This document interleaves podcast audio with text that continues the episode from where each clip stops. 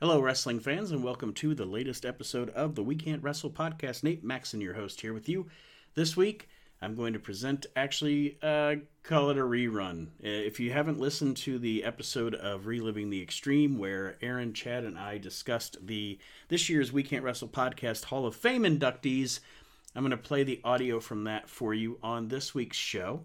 Did want to remind you also, stay tuned because starting in the next week, we're going to do another one of our series through a PWI 500 from 500 through number one. The last time we did the inaugural PWI 500, which was from 1991. This time around, we are going to do the PWI from 1994. Like I said, we start at 500.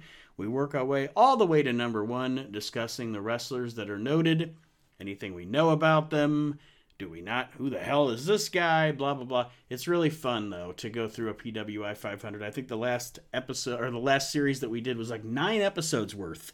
So stay tuned for that. That is coming in the next week. Um, I'm pretty excited about that. And I just really quick. I mean, what a week, huh? What a week we've had as wrestling fans. It was a whirlwind weekend in the world of pro wrestling. I can't remember I I mean, I've been a wrestling fan since 1983.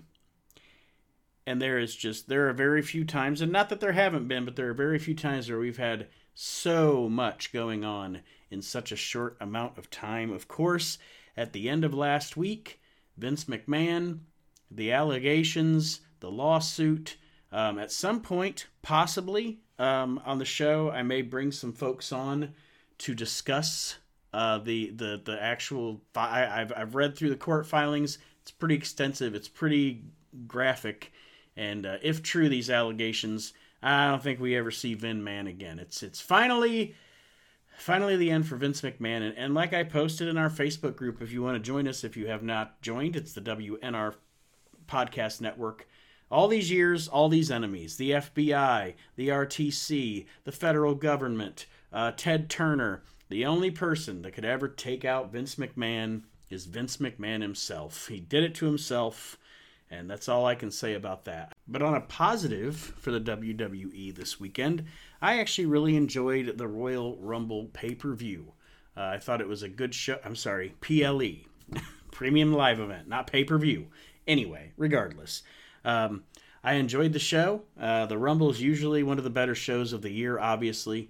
Uh, just a unique situation with the Rumble. And I really did enjoy the fact that it was. I know there was a lot of people on the, the, the internet wrestling communities full of a, a bunch of reactionary fools anyway.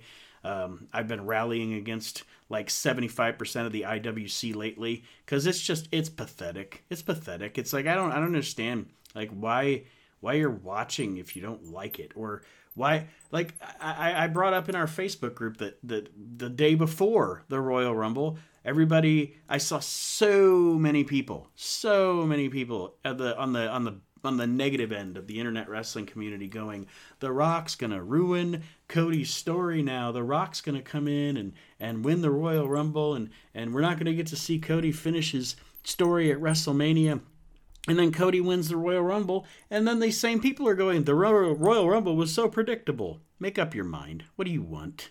I mean, I know what you want. You want you want social media reactions because that's what you do. Because that's apparently the only way you can get any satisfaction is, in life is stirring up shit on the internet. But anyway, I thought the Rumble match was good. I did not mind the fact that it came down to Cody Rhodes and CM Punk. It was it was a satisfying conclusion, and Cody's going to go on to finish his story at WrestleMania, hopefully, and beat Roman Reigns. If he doesn't, Roman will still have that belt and he'll still have that heat. As far as Roman goes, I thought that the Fatal Four Way was effective. It was it was well booked, and Roman comes out looking strong as a heel heading into WrestleMania to face the babyface Cody Rhodes. Oh my God, wrestling booking in pro wrestling, not booking to what you see people commenting on the internet or bitching about on Twitter, actually booking some pro, good old fashioned pro wrestling. I like it. Uh, the women's Royal Rumble was really good as well, uh, with Bayley being the winner. We saw the debut of Jade Cargill. I'm not a big fan of Jade, but her her her debut got a big reaction, and maybe she'll change my mind. It's happened before. I didn't I didn't I didn't like the Miz for years when he first came to WWE, and over the years he's made me a fan. You know, if you can get better and you can improve, um, and some people like Jade, and that's great too. Um, but yeah, she made definitely made an impact debuting in the Royal Rumble. It'll be interesting to see where they go with her. So then, now as I'm recording this on Monday afternoon, we find out CM Punk has a torn tricep and may actually miss WrestleMania. So crazy stuff going on. Um, eh, Seth Rollins is hurt. Now CM Punk is hurt. What's going to happen with the World Championship at WrestleMania? It's interesting. And for the first time, and for in the pretty much the history of the company, there is no Blood McMahon in charge of WWE. Just a lot of changes, and uh, as we as we go through our wrestling fandom, we see a lot of changes. But I just I'm saying, for all the years that I've been a wrestling fan, I can't remember a more impactful, interesting couple few days, maybe since what the acquisition of WCW uh, in the history of the business. So it's very very interesting, and uh, I'm hooked. It's WrestleMania season, and we're really excited around here at the WNR Podcast Network. All of that being said, uh, let me again present you with our conversation from Reliving the Extreme last week, where Aaron, Chad, and I talked about the Hall of Fame from this year. If you haven't heard it, you can hear it here. And I want to thank all of you for all your support. Continue supporting all the shows here on the WNR Podcast Network, including Reliving the Extreme, myself and Archie with the Soprano Cast, and so much more. And uh, again, like I said, support what you like, don't watch what you don't. Why are you watching something you don't like if you don't like it? I'm just saying. Anyway, let's get into this conversation with Aaron, Chad, and myself about the We Can't Wrestle Podcast Hall of Fame 2023. And we will be back later in the week, starting the PWI 500 from 1994. Definitely looking forward to that. Here. All right, here we go. So far, this year's ballot on the ballot for four years: Stu Hart, Sting, and Rikidozan. Three Ooh. years on the ballot: Mick Foley, Arn Anderson, The Rock, Bob Backlund. Two years on the ballot: Vader, Ted DiBiase, JYD, Midnight Express, Sherri Martel, Rick Rude, Rick Steamboat, Sergeant Slaughter, The Sheik, and John Cena. And that's then, a good. That's a that's a good list right there. Fuck.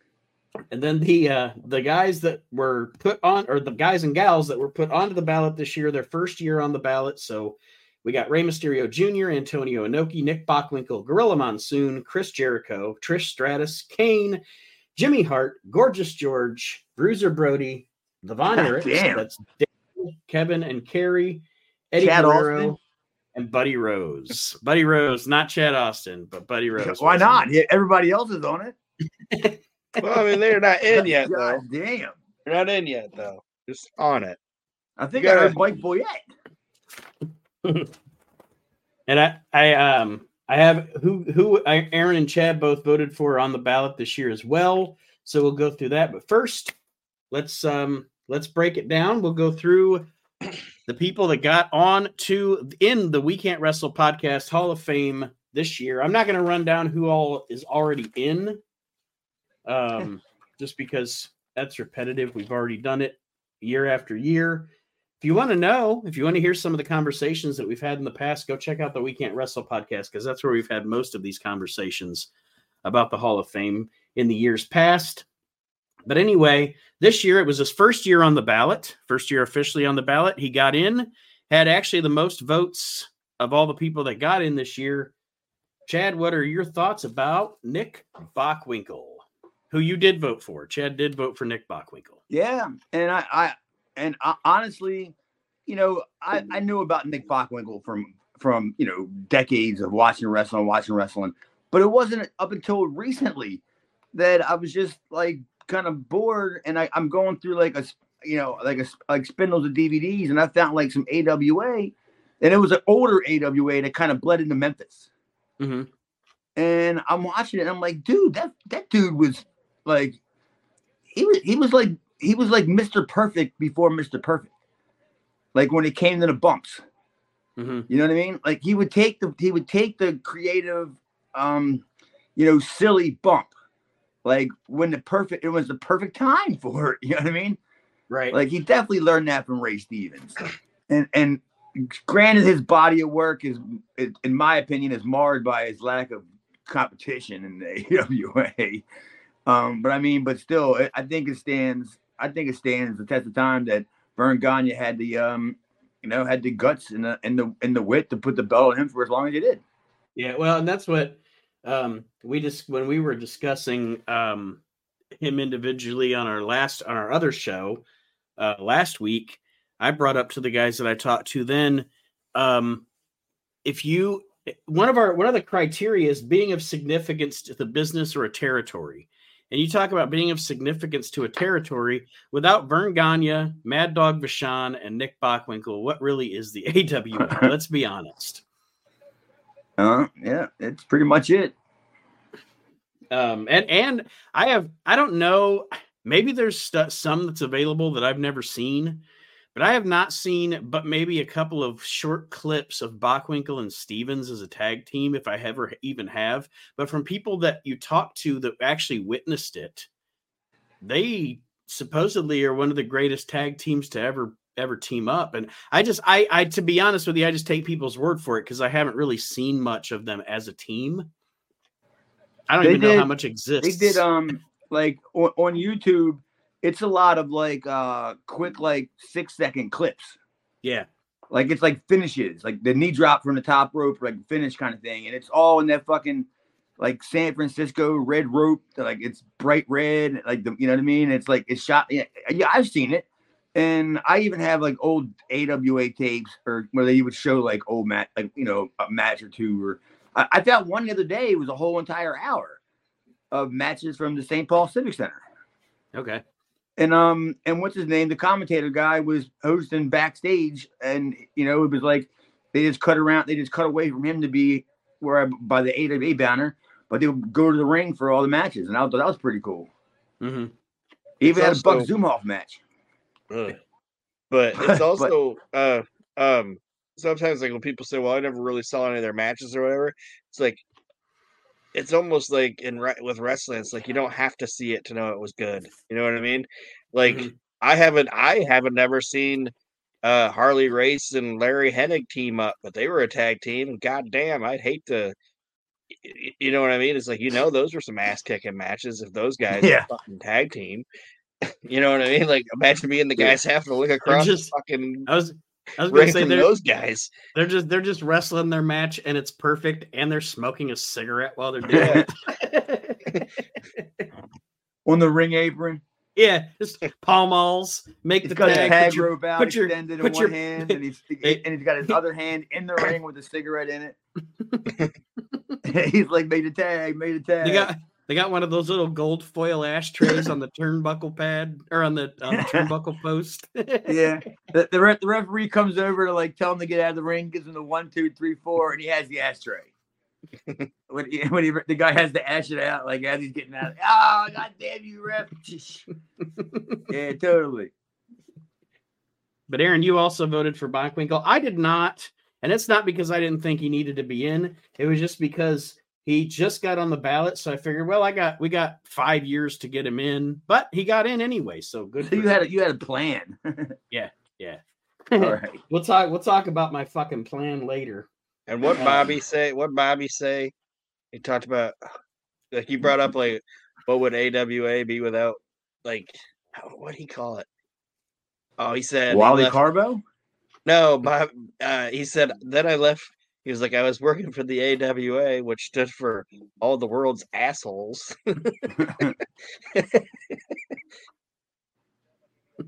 I guess, yeah. I didn't work there. So, unless you guys have anything else on Bockwinkel, congratulations to Nick Bockwinkel for getting into our little Hall of Fame.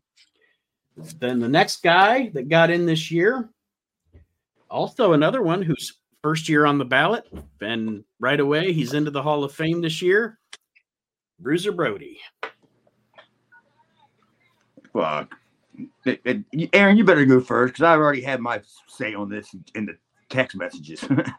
Well, I don't. I did not vote for Bruiser Brody this year. I do believe.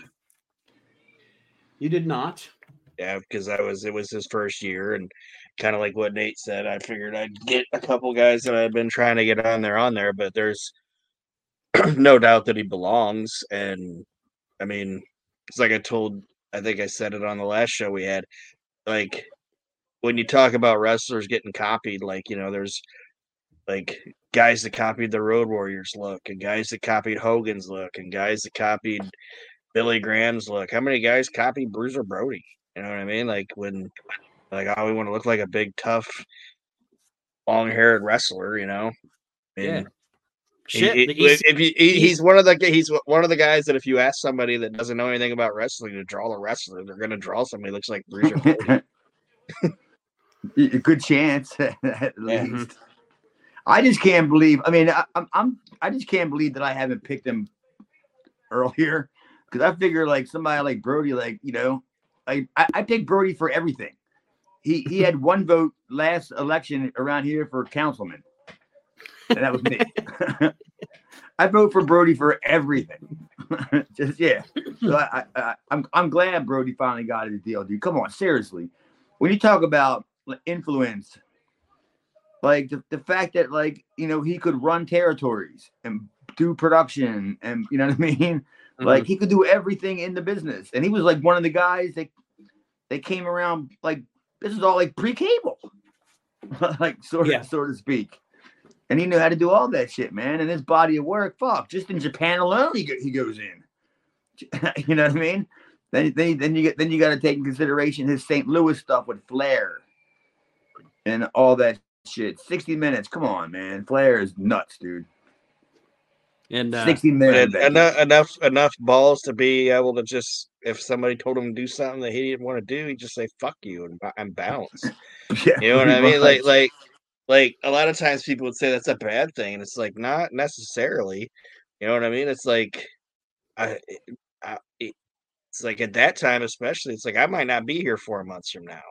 You Yeah, know in the what I mean? time And that in the gonna- time that in the time that he was an active wrestler, that was that was the best. Like if he if he existed today, in or in today's type of pro wrestling environment, the fuck you I'm out of here thing probably wouldn't have been as financially beneficial. You know what I mean? Like you you don't you don't you can't just nowadays it's like, well, I could tell WWE to go fuck themselves, but those are really nice checks, and I don't know if I'm going to go somewhere else and get paid like that. You know, it's just especially especially when you're approaching pretty much the uh the tail end of your your best Yeah. years. yeah, So I mean, yeah, he, he could always say "fuck you," WWE, because I always got Japan in my back pocket. But ooh, fuck, you know, I'm I'm 40, whatever, three, 44 years old. Do I want to go over to Japan still? that's a question I was going to ask you, Chad, because Aaron and I discussed it before, um, on a show you weren't with us on. Now there was there was talk. I've always read that in like like right you know right around the time before he passed, there was talk of the WWF at that time talking about trying to get Brody to come in. Yeah, I've heard Um, that. Yeah, and they were talking about probably possibly bringing him in as a tag team with John Nord, I think. Which that's I don't know about that for sure. But my question for you is: you were just talking about okay, I'm getting up in years, et cetera, et cetera. I see where the business is going. Aaron disagreed with me, and I just want to see what you thought. Do you think, say it's 1988, Brody doesn't doesn't pass away, WWF offers him to come in. They offer him either a tag team or maybe a run with Hogan or something to that. Do you think that at that point in his life, Brody would have been less confrontational because of the money he could have made? To you know what I you know what I mean in in a in a, as an older he wasn't old but he wasn't getting any younger. You think he could have changed his attitude to work for Vince and work Oh, within I- the system yeah. to make that I mean, money? I, I, you know, especially at that part of his career, like that would be like just the icing on the cake. Mhm. You know, that would be like just to like you know, I worked my whole life to to do this, and that now I get to do it. Now I get to do it for fun. Right. you know what right. I mean? I don't. Know. Well, that's what that's that's kind of what I was thinking. Like Brody in '88 is like CM Punk yesterday. You know, Yeah. CM Punk, CM Punk is finally like, all right, it's time to fucking settle down and quit being a shit stirrer and and work for the biggest company in the world and make a bunch of fucking money for a few years and then probably say sayonara. Or Well, go work and- in the and I- uh, performance center or something. and and I and I think that might like I don't want to say like he wouldn't have done it, but I don't know if it would have lasted because like yeah, okay, you're gonna work with Hogan. He's not gonna beat Hogan. You know what I mean? Like that's not gonna be a thing. But Yeah, but he's still gonna get he's still gonna get at least probably what he's I know, get but th- like three months because you're gonna have to you're gonna have to establish the build first. So I he's know, gonna get and a I- three month and- and- run just out of a one I- run with Hogan. and I get that, but after that is my thing. It's like I don't see him like uh, wanting to Tito do Santana. business after, like, well, I mean, not even that. Like, okay, now you've lost to Hogan. Okay, you main evented WrestleMania or SummerSlam. You lost to Hogan. Cool. Now we're gonna bring you back down the card. Cool. It's you like, work all with right. Jake Roberts. No, and that, and or no, it's like, all right, Brody. Now we want you to go out there and we want you to pu- put over Brutus Beefcake. You know what I mean? With gonna his say, finish. Fuck you. You know what I mean? Like it's not gonna happen. It's just not gonna happen. Like I, I just I don't see him in that company jiving well, Well, at I, all. I I would pretty much say like I- I know they had a meeting. I do know that. But they they just weren't willing to work around his Japan schedule. hmm Like that was that was first and foremost for for Brody. It was like, dude, look, I'm going like 32 weeks out of the year.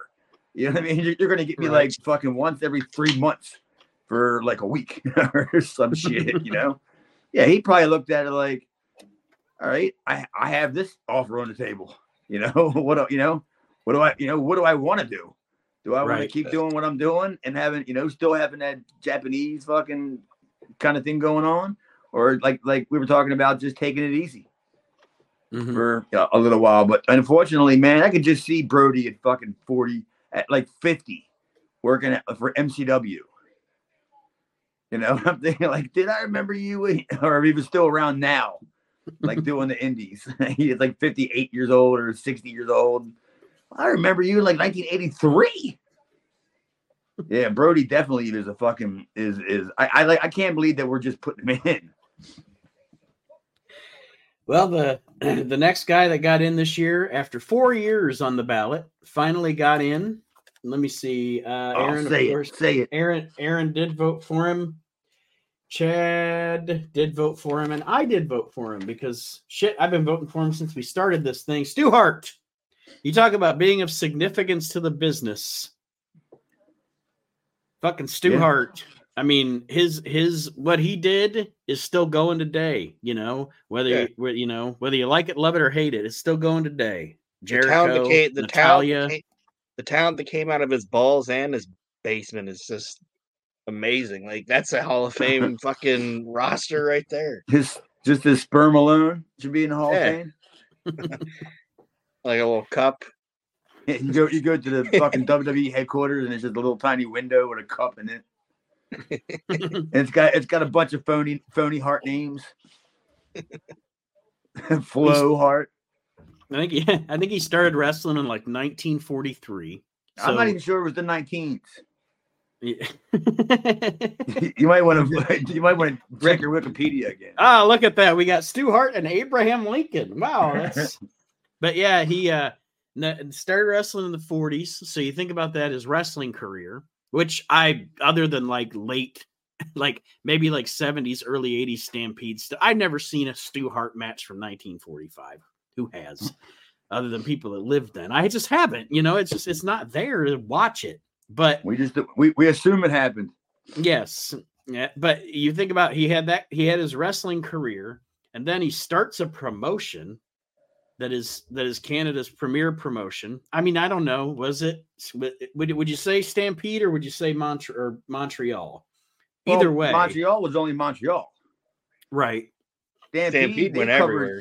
they covered both ends of And they Canada. would they even went down into they went even went came down into the states. They went into like Montana and shit. So Yeah. I mean, mm-hmm. Canada, it's like driving cross country, like in America. California to fucking Delaware or whatever. And they're it might even driving they're driving longer. o- they're driving over a frozen lake. and they're doing this. They're doing this weekly. Like, come on, dude, you're gonna be a bad motherfucker having to deal with that shit in a broken down ring truck. 20 So you got- degrees below fucking freezing. you got the wrestling career, then you got the promotion, then you got like Aaron said, he's got he's got I mean, his family produced uh, how many amazing pro wrestlers. Even the ones then- that didn't make it big were still good. Yeah. Yeah. And then in the dungeon, how many people did he train that we watch that we have watched over the years? And how many people have those people influenced that we're watching today? So the guy, I mean, just as as a significance to the business, Stu and Stu's also one of those guys that um what I I bet looking back on it, he was kind of maybe like I don't know, bitter or whatever, but uh, he never gave in that he was. But anyway, he was also No, smart. I, I, I don't think he was as the- bitter. I don't he- think it was as well, I- bitter. It's just he was just hardened. What I- what I was referring to was do you think he was bitter about selling like give selling his selling out to Vince pretty much? Or do you No, think that I think like- he would. I think his fan. I think his kids are more better than he was about it. Because Stu got his payday Mhm. for the month. Well, Bret claims he never did, but Stu was set. I think Vince. I think Vince paid paid him, Yeah, but why wouldn't he have? but I Mhm. don't think he paid. I don't. I don't think he paid him what he thought he was going to get. But I still think he paid him. But but I think his kids are more bitter about it than anything. And and I'm not even going to say they're wrong for it because if he Vince did kind of do him a little dirty, it's like it's still their dad. You know what I mean? So they're going to be Yeah. a little I mean, look, about it. But Stu I mean, made look, sure his million- kids. He, Stu made sure his kids were taken care. Like his he, yeah, like his core group of guys are taken care of. And it's like you said, Nate, he started wrestling in 1945. Vince bought him in what, 83, 84? Yeah. Yeah, 80, 84. Done. He was like, probably, I'm fucking tired. yeah. Like, I've cranked out, Yeah, yeah, Well- yeah. I need a need a fucking nap. Uh, yeah, I've yeah. cranked out 12 fucking kids. I've trained like 800 people. I'm that trained done. twelve hundred people. He's like, I'm fucking done. I'm tired. I can barely walk. And it, you know what's funny though? Like it, I, it was because I was wa- I, I don't know a few weeks ago I was watching the Wrestling with Shadows, and I always thought kind of a low key funny person was Helen Hart. Like when they when they interview Helen Hart, she's like, "So uh he told me he told me when we got together that we wouldn't be in this wrestling business for more than five years, and here we are. Everything's the wrestling business. All our kids are wrestlers. All our daughters are married to wrestling. I just love how she's just this old lady, just like I didn't want anything to do with wrestling, and that's my whole fucking life. He's a very nice She sou- boy, she sou- Archie. yeah, she sounds like Edith Edith Bunker. Yeah, and it's like that's like I was saying, like Stu, um, when he when he was a kid, him and his like siblings lived in a they were on the fucking prairies of Canada, living in a fucking tent, and he wound up in a mansion in Calgary. You know what I mean? So he was. I bet in my mind he was just probably like, I'm. Uh, what else is there for me to do? Fuck it, take it, Vince. Have it. No, You yeah, I know, it- I mean, where, where where was where was his vision of what Stampede was going to be twenty five years from then? Yeah. You know what I mean? He had no he had no um rec, no uh, recollection of cable television or how to get involved the net. Only thing he had basically to offer anybody in the wrestling business was his library Right. and, and, and his territory that nobody's seen to watch. Nobody's running them them bullshit ass towns in the middle of fucking Canada. Yeah, or You know? going to fucking. Indian Indian land and shit. Like they they went to like Yeah. It's like what you, what do you where- call where- it? Reservations and shit. It's I was like, gonna say, where are we going today? I think we're doing a show up in Moose Knuckle. yeah, for the Pakwak tribe. That sounds about fucking right, dude. I heard some of them places, and I'm like, I think they just stop and just set up a ring, like the Iron Sheik going to Walmart. he just he just walks into Walmart and claims that he's booked. Can he, can he, can he get a fucking table to sell pictures at? I did. I did it with him. I helped him. I've totally fucking seen it. oh, I booked Bubba. No, you're fucking not. you, just came to Walmart. You, you're gonna tell anybody you're famous wrestler, WWE champion, Big Hulk Hogan, Jabroni. jabroni. Yeah, Stu is like one of them fucking yeah. Blo- I mean, dude. I mean, like, look at like um, like even when he talked about his feats of strength and shit. Even when he was like in his sixties or, or whatever, he was still like stretching people. Granted that they weren't working as hard with him anymore as they did when they were younger, but yeah, he was he still knew how to stretch people. Looks like Nate was talking about on that Wrestling with Shadows. That one guy's talking all that shit. And he's the "Is one this where you screaming?" stretch me?" Yeah, like at first he's like, "Is this where you stretched all the guys? Is this where you hurt all the guys?" And he's like talking shit. And I think it's I think Harry Smith. I I, I- I think he's on. Is it is it him, Nate? Is Yeah. it Davey's kid? Yeah. Like and that kid even looks at the camera like this guy's about to get fucked up. and then Stu just he leaves he leaves the black kid alone because he was nice and pleasant and shook his hand and everything. But then that little fucking one dude that keeps talking shit, Stu fucks him up. Stu wasn't having it. And he's like, notice what notice what happens when I move your arm just slightly. Yeah, and, and it literally is slightly. like literally, like dude, it's like he just like just like he does it like almost in slow motion. And and you hear the guy just go like from like just laying there going, ah Yeah, dude. Like he put it he put your arm back as far as you were letting him put your arm back. where, where it didn't hurt you, right? Yeah. And then he goes, okay, now I'm just going to move it back a little bit. Well, you already put it back as far as you wanted it to go back. and then he, and then he just said, no, a little bit, uh, a little bit over this way. Yeah. you know, of course Guys you're going to fucking- fucking scream fucking bloody murder. Guy's fucking eyes go bloodshot. His capillaries are sticking out. Yeah. And you can't do nothing. like, you know, that, that, that kills me when I watch wrestling, like kind of nowadays. And like guys put like, like a brutal maneuver on somebody, like, you know, like, I don't know, I'm guessing like a Tazmission or whatever. hmm you know, and then like they like leave the guy. you know what I mean? Like, dude, that who- you can't you can't do that. and like, you know, you know, remember how they used to wake him up from the sleeper Yeah.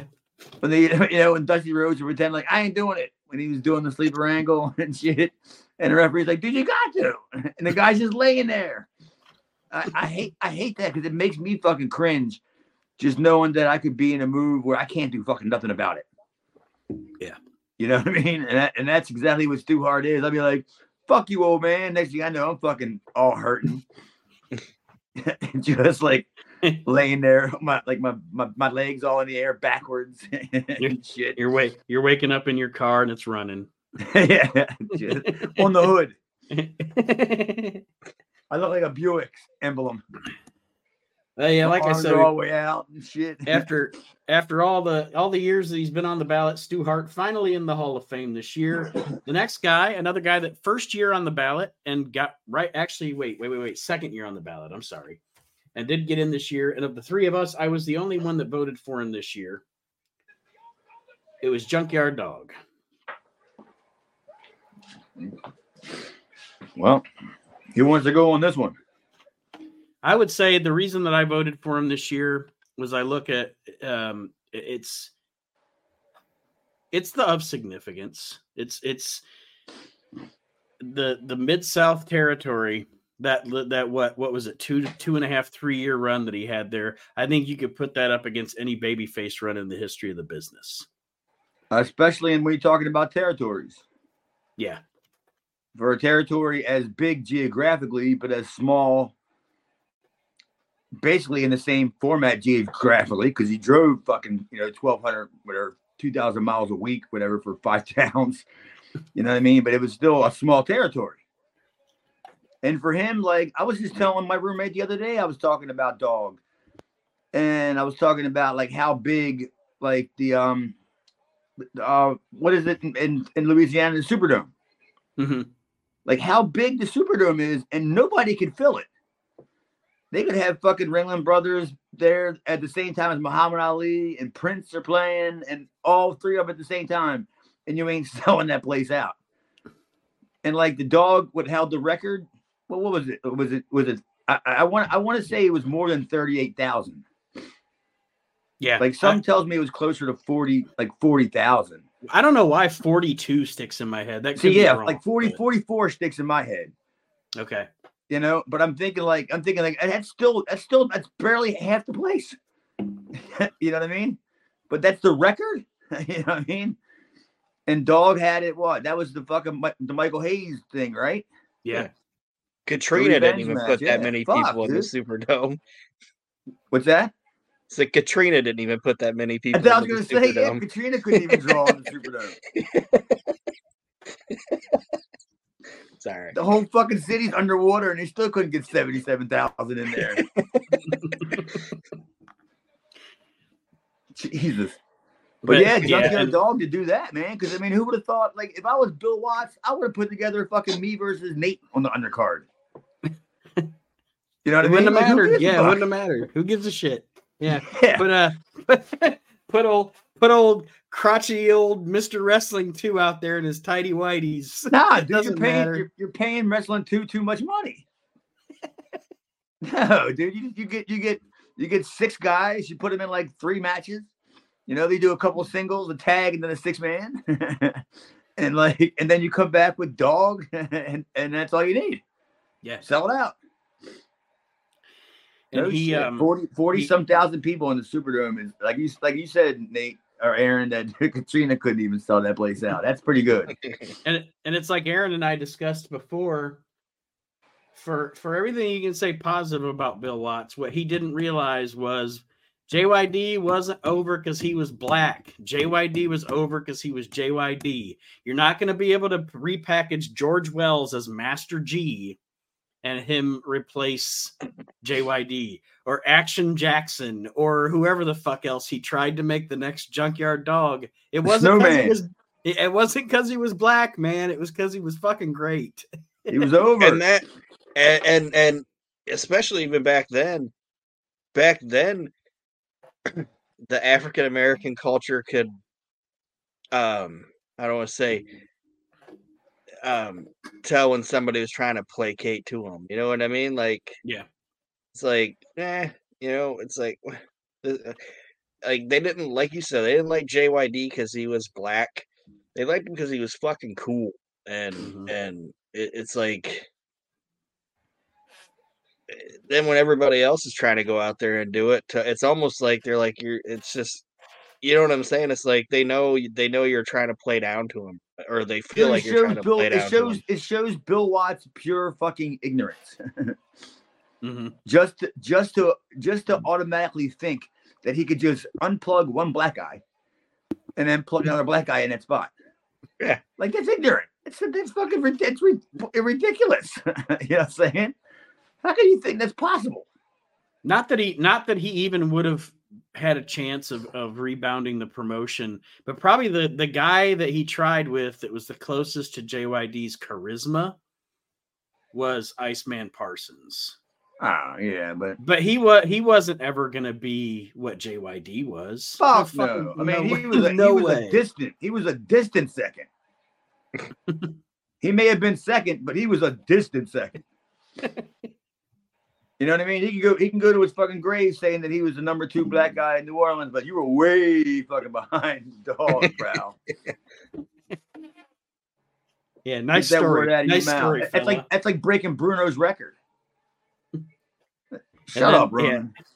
And yeah, and then like not and just beyond beyond New Orleans, you know, I know when when Dog got to WWF, you know, I mean, everybody knows he he didn't he he got fat and blah blah blah, and it's it's you know it is what it is. It's Meltzer the route liked to everybody takes. Me- Meltzer liked to call Meltzer liked to call him the junk food dog and all that crap, but he still was a, a fucking huge ball of charisma. You can argue that for a little bit there in 82, 80, 80 I'm sorry, 84, 85, he was he was right behind Hogan as the biggest baby face in the company. and he would tag with Hogan.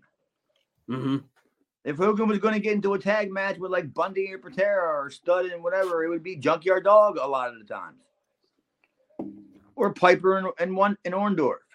Right. I mean, he was he was a, like I said, he was a number two guy. I mean, but in WWE, like he's headlining your B shows. Hogan can do the fucking gardens and the fucking UIC pavilions and let fucking Junkyard Dog do the fucking, you know, the five to seven thousand seat places. Right. He'll sell that shit out. I took it to buy crack one time. Him and Jake Roberts. That's a team. yeah, they wanted to they wanted to go down to Baltimore Arena and and wanted to see what it looked like now after they remodeled it, and I didn't know what they really meant. I took them downtown. and They saw a guy with a black trench coat. Next thing I know, they're all fucking. The guy was like, "Junkyard Dog," and I was like, "Oh, geez, oh whiz." I got suckered into that one. But he was always cool to us. Dog was. Uh, he he like he still, you know, he was one of them guys that were pretty much broke at the end. Mhm. And like most of the time, how guys are like Sheiky Baby, th- they ain't taking too many pictures for nothing. Dog would. Dog couldn't get out. Couldn't even get like get his stuff together and leave the locker room without the boys all jumping up in there. You know, and he never charged fucking any of the boys. You know what I mean? Mhm. That was always cool. You know. So the next, guys uh, like them guys, them old guys like that were like, dude, at least people remember me now, yeah, and I'm getting a payday at least. the next guy that got into the Hall of Fame this year, Ed Farhat, the original Sheik. Um, did, without without, I mean, I know Brody's in. Without the Sheik and Brody, do you even have ECW, our ECW that we get to talk about every single week here on the program? I mean, arguably, I mean, yeah, I mean, you can still make a case for others, Onita, etc. But for the for the most part, the Sheik is, uh yeah, he's the he's the Shelton Benjamin, the gold standard when it comes to that style of wrestling. But but ECW made it a better style of wrestling. Right. Nobody's Uh, ever going to accuse the Sheik of having a five star match. The you know, maybe a five star riot or a five star brawl or something, but never gonna never gonna be accused of having a fucking good match. And if you can get put in the Hall of Fame just on that fucking merit alone, you've never had a good match. That's pretty much saying something, in my opinion. Yeah, he's stuck in the ring. he's going to the Hall of. Fame. The ECW connection I'll give Nate is talking about like would you had an ECW? Yeah, you probably still would have, but I, I'll put Sheik like appearing on ECW gave it like legitimacy. You know what I mean? I wish it could have been more, man. I really do. I, Just- just- I, I was I was I was there and everything, but like literally, I just was hoping that he would be there a little more because I was terrified to talk to him. I didn't talk to him, other than shake his hand, and literally, I don't even think he shook my hand. I think he just looked at me like up and down, and I just kind of like walked away. you know, I made sure I was in my gear first, so he didn't think I was just some mark. Yeah. So I wanted to let him know that I was a worker on the show, and I'm like, "Hey, nice to meet you." And he looked at me like up and down. I was like, "Okay, Nice- nice to my have you here, sir. Yeah. You're gonna have me over for dinner." But I mean, look at look at his fucking accomplishments, um, and what he did in just at Cobo Hall. That's Jerry Lawler Mid South Coliseum fucking numbers. That's what I was going to say. You talk about once again, it's like stew. It's like of significance to the business. I mean, an entire an entire region of the country between him and Dick the Bruiser, an entire region of the country. Um, pretty much, you know, as far as the territory system goes, and like you said in Detroit, shit. There's never been a wrestler draw in Detroit like him, and and me and Aaron are from we we are actually from Toledo, and and that that kind of even even when we were kids in the in the 80s and 90s eh, things had really died off but the residual effects of the Sheik were still there you know and, Yeah, and but old, when you when you tell an old dude that you liked rest, when you tell a, like a like a 45, 50 year old guy that you liked wrestling, they they bring up they bring up uh Bobo, Bobo Sheik. Brazil, yeah, they bring up Bobo, R. Sheik, Thomas. yeah, B- Bobo, Sheik, um, um, Dick Dick the the, Bruiser. Bruiser, and the Great Wojo. That's who they'd bring Not up. the great Wojo. Yeah, he was from Toledo, man. he, Great one- he's Wojo you was gotta- the, the, Gre- Great be was a- Wojo was he was- Thomas. he was a local celebrity when, Wojo. In our Well, he was a coach at Whitmer. Like he coached Well, like who gives a basketball or whatever at Whitmer. Yeah, They don't people fucking sell Grow. tickets at Whitmer. Saying those are the guys people bring up. And if they didn't sold out remember, a free event. Good for him. if they didn't, re- if they didn't remember Bobo's name, they'd be like, "Oh yeah, I remember Coco Butt." That's what they called him, Coco Butt. Big gigantic black dude. Coco Butt. Yeah. Dude, that's, That's what I'll that's bring up. tremendous that your guys that, and the way you guys live, that your guys' legends consist of like the Sheik, which you're like, yeah, that's cool. Bobo Brazil, Wilbur Snyder, Dick the Dick the Bruiser. Bruiser. And Spike every old guy, every old guy around here, when I was when I was like a you know teenager in the in my twenties or whatever, if I ever told an old a old guy that I liked wrestling or we were talking about wrestling, it was like every old guy around here at some point in his life met Dick the Bruiser. I met Dick That's the right. Bruiser. Met Dick the Bruiser met at him a, at a truck stop. met him at a truck stop in uh in Elyria or whatever. You know, you met a everybody- guy that looked like you met a guy that looked like Dick the Bruiser. Because all of you look like Dick the Bruiser. that's right. I was gonna say, I hope you're going there with that one because yeah, I That's think like they all- that. That's like that. That's like that Mitch Hedberg joke where he talks about he was on. He was on. He did, Mitch Hedberg talks about how he did that movie. That movie with Peter Frampton, and in the scene they were doing, they had to smoke weed, but it wasn't real weed because it was whatever. So he's smoking this fake weed with Peter Frampton, and he's like, "I'll tell you what, smoking fake weed with Peter Frampton." Is almost as cool as smoking real weed with a guy who looks like Peter Frampton. Damn. But anyway, got the Sheik in the Hall of Fame, deservedly so. The next guy that got and, and Chad and I did vote for him for the record. The next guy that got in this year, Aaron voted for. Um, and I voted for. Chad did not vote for this gentleman this year, but it doesn't matter. He's in now, so you don't have to worry about voting for him in the future. Gorilla Monsoon.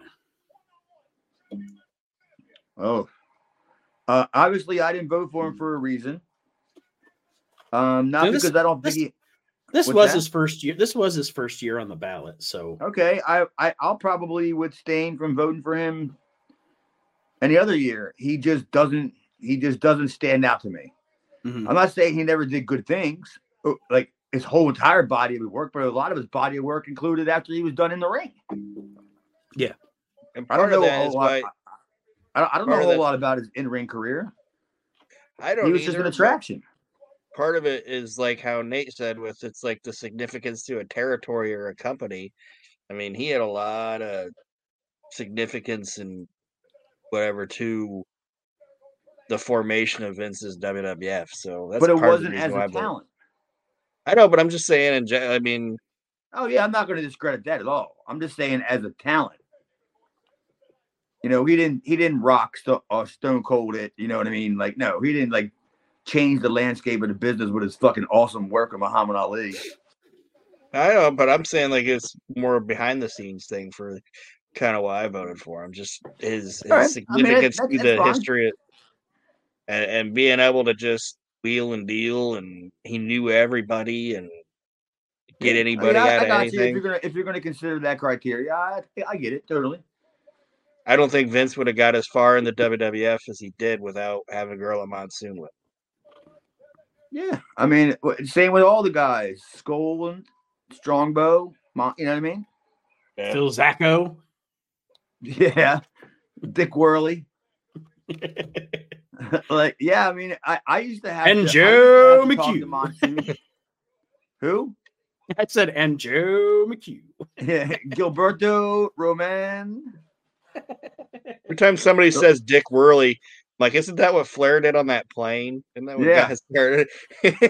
he pulled a I Dick think Worley and that everything went. I'm standing in the shower thinking of Dick Worley. Well, the next guy to get in this year, we're almost, we got two more here. Um, Aaron did vote for him, I believe. Yes. And I think Chad did as well. And it is, and and we can talk about this guy for definitely a little bit. Ted DiBiase. Oh, good lord. Yeah, pick a territory. Yes. Uh, we, yeah. And, and it's like, no matter what, no matter where he is, he's the best. Pick a he's best- territory, pick a version. pick a of him, gimmick. Yeah. know? He's the best. Yeah. He's the best heel. He's the best heel in the territory, no matter what territory. See, he's a classic example of what I was talking about that who we were just talking about wasn't about popping the territory. Mhm. He goes to Mid South. He's a fucking heel. Like, what did he do? He pile drove what with a dog or Michael Hayes, or he got pile it was- drove, right? I think it was dog. He pile drive the do- the dog. hmm Yeah, I mean, and then he ended up turning babyface. Like, and it was, and like all his babyface turns, even going through the UWF, they were all like, um, they were by, they weren't by like something stupid like a manager fucking him. It was like, it was by like the crowd just started getting behind him, and then he just started to change his style. It wasn't mm-hmm. like a fucking babyface turn, so to speak.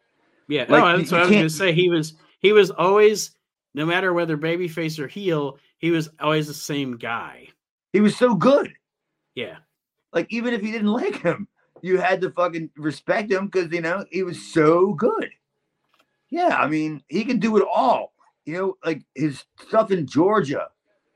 You know, you figure you're doing when you're on top in Georgia for whatever two, three years as he was. He's doing fucking eight or nine promos in two hours. Like how many times are you coming out on the show and you're gonna have stuff to say and then you got to do a brawl, you know? But Mhm. he he pulled it off, man and his matches are just psychologically as fundamental as anybody's. You know, no, nobody's ever saw a bad Ted DiBiase match, not even against that guy the WWE hired and only had two matches, and they, they fired him. 'Cause I think DiBiase worked him, and then when they realized that DiBiase couldn't get a match out of him, that yeah, he wasn't worth an experiment. What was his name? Johnny Powers? Oh shit! What Do you know what I'm talking about? Yeah, I don't remember what his name was though. I know He- it's not that. It's not that. Mc- ropes. it's not that Magee guy because he was the one that had the match with Bret. Um, Yeah, that's him. That's it. Tom is it Tom Magee? Tom Magee. Yeah, he had the match with Bret too. He worked with Bret. Well, Oh, he and had it the was a great match. Well, he had a great match with Bret. Bret got a great match out of him, and then everybody else after that, they couldn't get shit out of him. That was the Yeah, that's pretty fucked up when they when they put you with Bret Hart, Ted DiBiase, and and you know who knows what other top caliber of uh, worker they put him against, and they couldn't do shit with him. Well, and he's one of the. He's one of the. I said it before. He's probably for an actual wrestling match, not like a drama wrestling match, because there are people that had good dramatic, grandiose performances with the Ultimate Warrior. But as far as a a, a nut a nuts and bolts pro wrestling match, Saturday night's main event after Survivor Series, I think it's 1990. It's either 89 or 90. Anyway, after one of the Survivor Series, there's a Saturday night's main event, and there's a one-on-one match between the Ultimate Warrior and Ted DiBiase, and it's the best Ultimate Warrior match I've ever seen. DiBiase did it, man. It was like you're working a fucking miracle, brother. and it's also the only he's I mean, okay, we said like he got a good match out of the Ultimate Warrior. Um he's the only time he's the only guy that made Virgil interesting as a wrestler. I mean, as a person, Virgil's super interesting and interesting and entertaining. But as a wrestler, he's the only guy that got anything out of him. And Dude, when I when I started trading tapes, like I saw the angle on TV, I watched it, the Mister R angle. But when I first started trading tapes, that's one of the angles I had to have on tape. I had to get that Mister R angle because like his fucking face when Tommy Rich like walks out and, and stands there and waves at him, and then his face is like, "What the fuck?" Like I didn't realize I was wrestling Brad Armstrong that whole entire time. That's amazing to me that he wrestles Brad Armstrong and he thinks that it's Tommy Rich because he's wearing a fucking New Japan workout suit and a mask. like, how many times did he work Tommy Rich? And when did Tommy Rich ever do like some of the stuff that Brad Armstrong did? Like an or arm when was he ever built like Brad Armstrong? Well, I mean, he had the full body outfit on. Okay, yeah. So, I mean, yeah. Oh, I know, I know. You can totally still see that. Uh, you can still totally see that one Tommy Rich. But just the fact that Tommy Rich comes out and DiBiase's look on his face where he's just like, "What? That- wasn't who I was just beating up for ten minutes." There ain't no if there ain't no pot belly, it ain't no Tommy Rich. No, dude. That that's one of my all-time favorite angles, just from the look on DiBiase's face and the little kid playing the basketball. Then come on. That- That's great that's like that. People talk about it today as one of the most disgusting like angle. Not disgusting as in like bad taste, Just like when you talk about like heel stuff. Yeah. Like this is one of the biggest heel angles when he kicks the basketball from the little black boy. Or when he kicks all the, it kicks everybody out of the swimming pool. That's Yeah. my favorite. That's my favorite vignette. Uh, Like, like not out in the crowd, but that's my favorite one with the pool. When he wants all the kids out of the pool, and the guy's like, "I'm not gonna do that," and then like he whips out all the money, and the guy's chlorine, chlorine levels too high. Everybody's Yeah. gotta go. And everybody's got their little fucking dinghies and they're all like filing out like Jaws is in the fucking pool. you know, they, the guy's got the little fucking thing wrapped around his waist. and they're all like making their exit. Yeah, that's like that's classic. Everybody out, chlorine. yeah, DiBiase's just I mean, everything he did was was, was gold.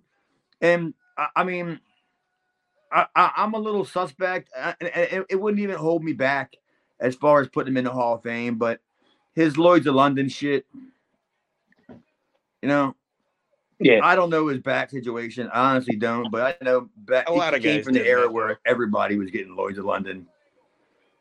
You know, whether he could work, could can't work. That's that's not the you know. He still did enough after he couldn't even work.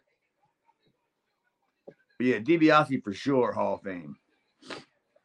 And one one more thing I'll say about him is, and I know you know people can say what they want, that everybody has their own opinion, but when he did the uh, the Money Incorporated thing, that was the only time I've ever been a fan of Mike Rotunda. So he also he also did that too. I don't Not know. a- Captain Mike Rotundo is pretty interesting. Not a Rotunda guy here.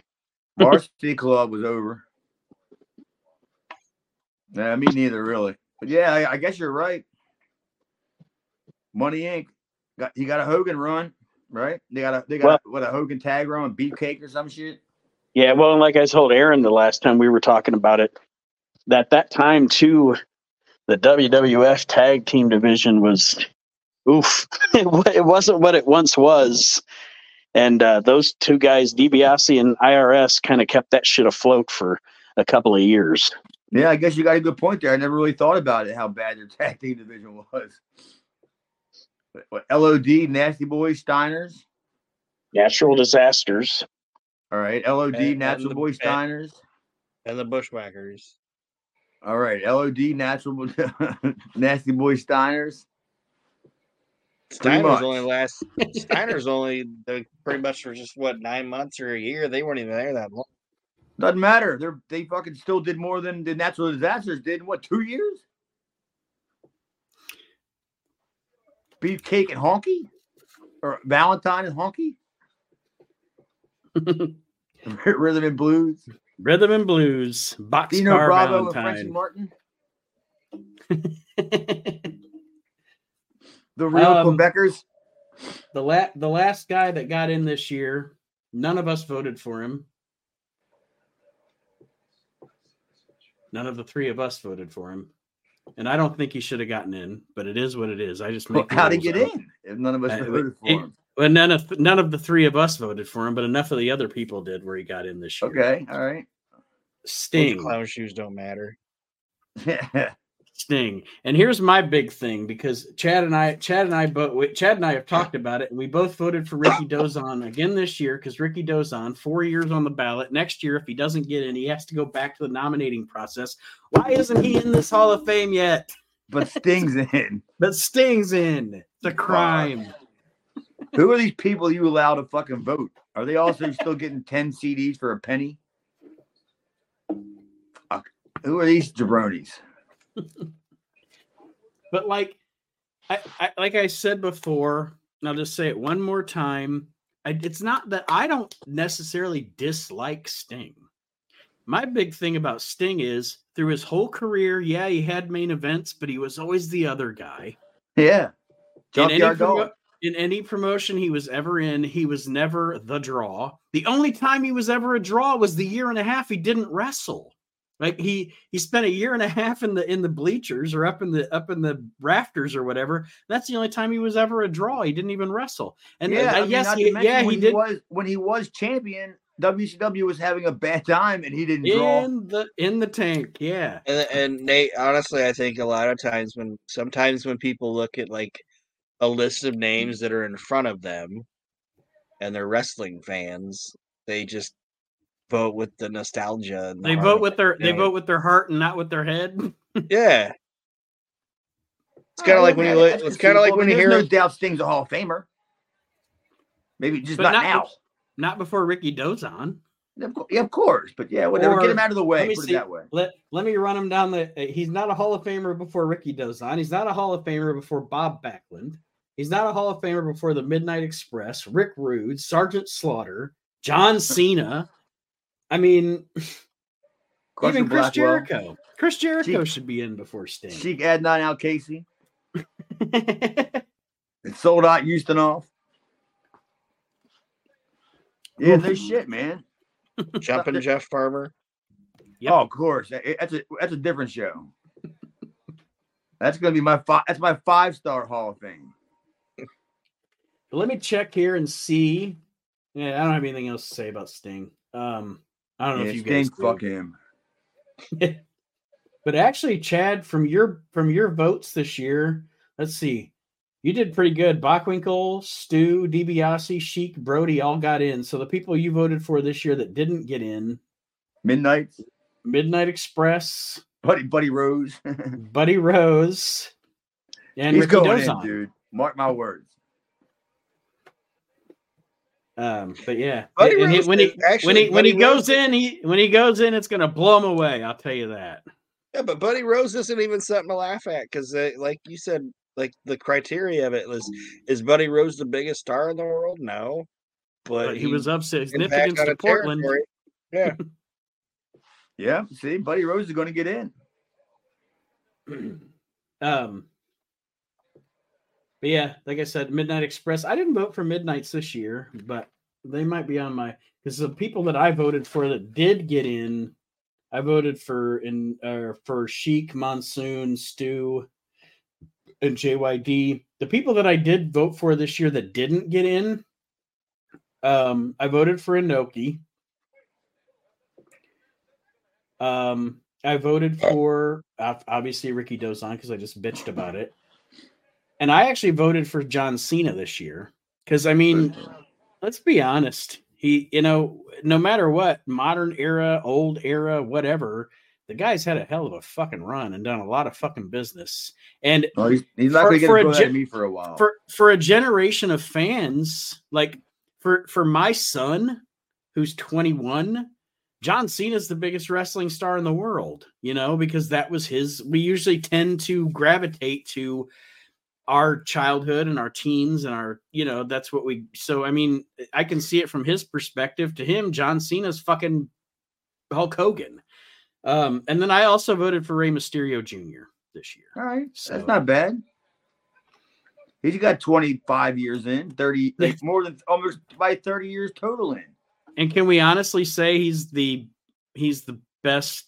Not not Mexico. Not we're not talking about Mexico, but as far as luchadors on the uh, in the United States to wrestle, he's probably the biggest lucha star ever in the United States. Wouldn't you say? Oh yeah, without a doubt. And I mean, there's nobody even close unless like, unless you're going to, you know, put him up against Jose Lothario in some little town in Texas. or Mascaras. Yeah, that's Mascaras. that. No, Mysterio's even past him because Don't- Mascar Mascaras fans aren't even alive anymore. don't undersell El Dandy. Oh, I do. I'm a big El Dandy fan. Don't get me started on El Dandy. And and Super Porky. Yeah, I love Super me some Brazo de Plata, dude. God rest What? Super Porky. Watching him hit the ropes is the best. but, but I love El Dandy too. His haircut. I'm growing my hair out like that too. One of my favorite things. I was just watching the I- I'm- and, Jer- and Jericho said he introduces El Dan and he's like, coming to the ring, the Mexican Lou Ferrigno, El Dandy. I I actually um and I know I know I've said it I've said it on I know I don't we don't talk about him a lot on this podcast because it's an ECW podcast but on the We Can't Wrestle podcast I talk all the time about how much I love I love smug shitty heel Bret Hart that's like that's what he his Bret whenever Bret's a heel he's one of my favorite heels ever and I love the deal where Goldberg's trying to get Bret Hart in the ring and Gene Okerlund's interviewing Bret Hart. It's WCW. It's like the shitty days of WCW, but Bret's a fucking shining star. And Bret's the US champion. And essentially, Gene Okerlund's like, Bret, you're you're not answering the challenge of Goldberg. And Bret goes, Listen, Gene, I know Goldberg wants Bill Goldberg wants a shot at me, but he's got to get in line. And Gene's like, he's Bill Goldberg. And he's like, don't underestimate El Dandy, Gene. and it's just like he's got this whole thing about how he needs to give El Dandy his US title shot because he deserves it more than Goldberg. And it's just so fucking funny. Like Right. randomly. I can't see Bret Hart doing that. Oh, yeah. And my second favorite part of the thing is like they're they're not calling him Bill Goldberg anymore. They're just calling him Goldberg. And uh Gene Okerlund, like Bret's like and, and Bill Goldberg, he does he and he's, he says it in his Canadian accent. He's like Bill Goldberg, Bill Bill Goldberg. Goldberg doesn't deserve a chat, doesn't deserve a shot. And girls like or Gene's like, oh, he wants to just be known as Goldberg now. Oh, is that right? Let me tell you something about Bill Goldberg. like, like, like, he makes sure the rest of the time he says Bill Goldberg as many times as he can. It's one of the greatest fucking promos ever. Well, who's gonna fucking fuck with Bret Hart? And it was on a fucking worldwide that nobody Yeah, it was saw. it was on just yeah. fucking WCW. Aaron, do you no- want me to go through who you voted for that did get in and didn't get in? huh? Do you want me to go uh, through your votes here? Yeah, real we quick? can do that quick if you want. Aaron voted for the people that Aaron voted for that got in were Bockwinkel, Stu, DiBiase, and Monsoon. The people that Aaron voted for that didn't get in this year: Rick Rude, Arn Anderson, Bob Backlund, and Kane. Kane's interesting. Yeah, th- uh, those were just.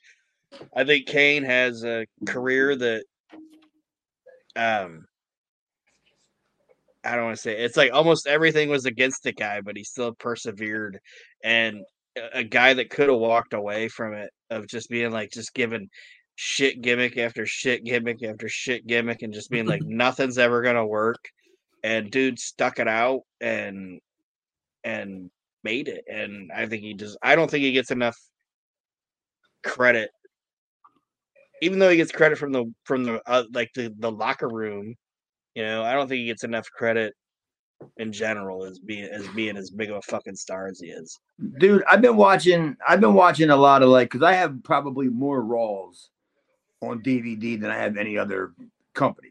You know what I mean? Mhm. Any other promote anything. So I've been watching a lot of Raws, and I'm like, dude, Kane really doesn't do anything. Like it, it's it's it's amazing to me. I've been watching him. Like I, it, it just stuck out at me the other day. I was watching something. I'm like, dude, he doesn't do much. Like as far as like even in his matches, he basically does like the taker spots, and it, and there's and a lot of the times he's still on his feet. You know what I mean? It's like, dude, he and he's he's been what 30 years. Yeah. And it's it's uh what do I say? He's one of those guys that if, when you really watch him, he didn't do a lot, but what he did made enough of an impact where it didn't matter that he didn't do a lot. You, you, You you didn't know it at the time. Right. Yeah, you didn't notice because he's he's he's a he's a pro. Yeah, I'd say he's one of the better, you know, one of the best big guys ever. Um And, and he still can and- be. and yeah, and and like Aaron said, he WWE through all his incarnations fed him a lot of shit to eat. And he he stuck around and stuck with it long enough to land a golden gimmick, a golden goose. You're gonna be Undertaker's brother. Yeah, what's the only other- Undertaker's other brother. better gimmick to be Undertaker's father. or mother. exactly. Yeah, it's like what's the best gimmick that you could be given in the WWF? Undertaker's brother. I think I'll things I'll, are gonna I'll settle work for out. his neighbor, or, or his fucking, or you know, or his dentist. Like, you're just not gonna it, it's like you're not just gonna have a feud with the guy you're gonna be linked to him the rest of the time that you're here Right. right. like, aren't you the guy that changed my oil? That's right. fuck. And he's the guy at Walmart. Can I see your receipt? What the fuck? Yeah, he's everywhere and he's done everything. Like I, I remember, I remember being in Memphis. I, I was there like probably right after Glenn was down there. Mhm. And I remember like um like people that was I was down there with talking about how much how great of a guy he was and how they just kept giving him like WWE just kept sending down these gimmicks for him when he was in Memphis, even down in Memphis. When he was in Memphis, did he work as Unabomb or did he work as? That was Smoky Mountain. Oh yeah, I knew, I knew, I know Smoky Mountain, but did when he was in Memphis, did he work as Unabomb or did he work? He he, he, Oh, he he worked in Memphis Christmas as preacher. Unabomb when Smoky Mountain feuded with uh, USWA, but he he wrestled as fucking the Christmas creature, Yeah, Christmas. which had the tinsel on it and the belt and the and the bells and stuff, and he he wrestled Yeah, in like as, as like the Punisher, um, you know. uh, Any any of them any of them generic names the gladiator. I was gonna say any too. any any any gimmick they ever also gave Sid. Yeah, I think he went by Bruner Bru, Bruiser Marcino or some shit. Bruiser that, too. Mastino. He had a match in he had a match in WCW as Bru- Bruiser Mastino. And Sting. wait a minute Bruiser Mas- Bruiser Mastino wasn't he that guy that was like PN News's brother No, that was um that was uh Mantaur. Um Bru- fuck. It was Bruiser don't- Mantaur. Mantard It was his- Mantard. His thing was bull something, but is that what you Yeah. called him His career was bull something too. It wasn't bull something. it was Mantaur. all right, there it is. More conversation about the Hall of Fame from this year, and there will be more conversations about the Hall of Fame this year. I have a couple more segments scheduled to record with some more of our panelists. Uh, those will probably just be coming out intermittently as we also are going through the PWI 500. Sometimes, you know, it's tough to get people scheduled when they can uh, all be together, but definitely another one like we usually do with myself, David Gold, and John Majewski, and a couple of others as well. So we're going to sign off. I'll see everybody next week here on the We Can't Wrestle podcast. Have a great week, everybody, and continue, continue to enjoy whatever pro wrestling you enjoy. And let other people enjoy what they enjoy too, would you? Quit being an asshole if you're an asshole.